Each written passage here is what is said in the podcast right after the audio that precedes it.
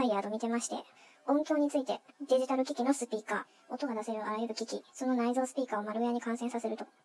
マルウェアって有害なプログラム不正なソフトウェアとかコードとか言うらしいんですけど、それに感染させると、やろうと思えばやりたい放題に人々の機器を遠隔で操作できますよって。まあ、これは音に関するものなんですけど、音波による攻撃ができるようになる。つまりスピーカーを乗っ取って音響兵器化することができるって書いてます。複数の機器を対象に調査をしたそうで、作成プログラムを埋め込んだデバイスを無教室と呼ばれる音の反射をなくした空間において調べてみました。この結果、スマートスピーカー、ヘッドホン、パラメトリックスピーカーからはガイドラインの基準値の平均超える高周波音波を受信、発信できることが分かった。Bluetooth スピ Bluetooth スピーカーノイズキャンセリング機能付きヘッドホン、スマートスピーカーでは、ガイドラインの基準より低い音、周波の音を出すことができた。スマートスピーカーだと、攻撃開始から4、5分で本体が急激に熱くなって破損してしまったそうです。だから同時多発的に音によるサイバー攻撃ができるということが分かった。で、これはすごく問題で、人間が不快になるような音波を送られたら、これが心身にものすごく悪影響を及ぼすということがございます。実例として、これがその音響による集団的な被害なのかわかんないんですが、2016年、キューバのアメリカ大使館の外交員が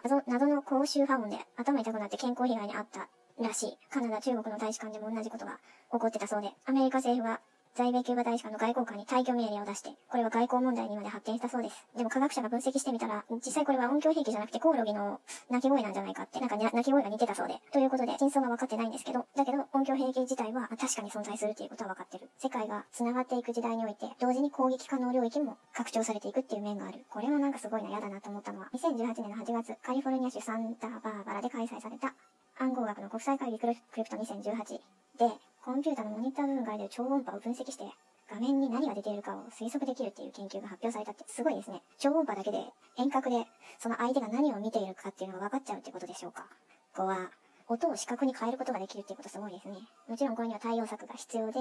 え、スピーカーが出せる音の周波数の範囲を制限したりとか、パソコンとか、コンピューターとかスマートフォンの OS になんか変な、スピーカーから変な音波が出てますよっていう時、またはそのアプリケーション自体が同意の時にスピーカーの音量管理する権限を求めてる時は、ちょっとやばいでっていう警告を表示するような機能などを考えているそうです。た、まあ、案なんだろうけど、いろんなフィルタープログラムを開発して、変な音波を、あの、課長域外の音波を監視するようなシステムを整備しようみたいな流れ。みんなこんなことあんま気にも留めてないだろうから、まさか自分のスマホから変な音波放たれてるなんてことにがあってもほとんど気づかないし、まあ、自分も気づいてないし、メンタルがおかしい時は、なんかこう、体調悪いなって思ったら、全部スマホのへ、スマホのせいにしとこうかな。なんか出してんだわ、つって。黒板ショップ JP さんに書いてあったのが、耳で聞き取れる過聴域。だいたい 20Hz から1万5000、えー、聞ける人は2万ぐらいまで、2万 Hz まで。を音として感じることができるそうで、その中で中間領域の過聴域があって、2000から 4000Hz、この間が人が不快に感じる過聴域だそうです。人が話している、会話している時の平均的な周波数が 150Hz から 7000Hz ぐらいだそうなので、思いっきしこう中間領域の不快領域が入っちゃってる。ああ、だから会話苦手なのかなって、無理やり言ってみた。で、人が不快に感じる有名な音は、黒板を爪でギーって引っかくような音。あれはもう完全に不快です。あとは個人的に嫌いなのが咀嚼音で、特にそのキチャキチャ言ったりと唾液を連想させるようなのが苦手なんですけど、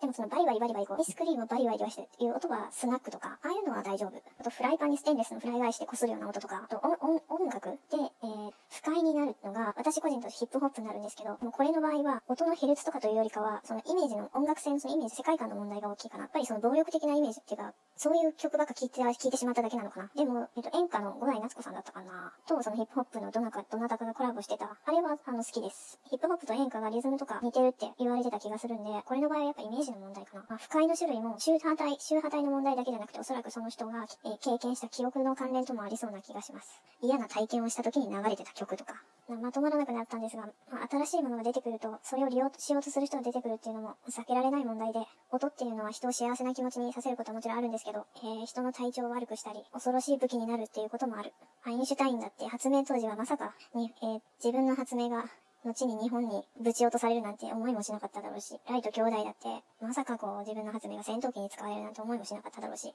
ノーベルさんだって人を殺めるために作ったダイナマイトを作ったわけじゃないのに、それを作った発端者の純粋な探求心とか冒険心とか、最初は本当に純粋な発明品だったはずなのに、それを使う人が、それを使って気に食わない人らをどうにかしたいっていうような悲しい人たちが出てきてしまうっていうのも定めなのかなって。まあ、音に限らず、スマートフォンとか、そのものが、え、中毒兵器と言ってもいいんじゃないかなと思いますので、もしなんか体調悪いなと思ったら、ちょっと離れて、さっと寝てみるとか、風呂に入るとか、カフェに行くとか、やっぱり寝るとか、それが一番簡単な対策法かな。一般の人ができるような。なので、あと機能の制御自体は、プロフェッショナルの方によろしくお願いしますということで、そういえばなんかインディープさんの記事で、いつだったかななんか特定の周波数帯にいる人がなんか、おかしな行動を取り始めたみたいな記事あった気がするんだけど、なんどこの周波数帯だったかな？まあそういうことも、まあ確かにあったそうです。なんかこう、誰かがこう喋ってる、話してる時のこう、ヘルツを調べられたらいいのな。深い領域のヘルツで喋ってたらちょっと下げてみたいな。えー150から1500ぐらいと5000ぐらいから7000の間で喋ってみたいな。いやー、ものすごいめんどくさい人になってしまうな。いやでもなんか会話の音のリズムにやたら敏感な人っていません？私敏感なんですけど。自分だけかもしれないしれない。ということでおやすみなさい。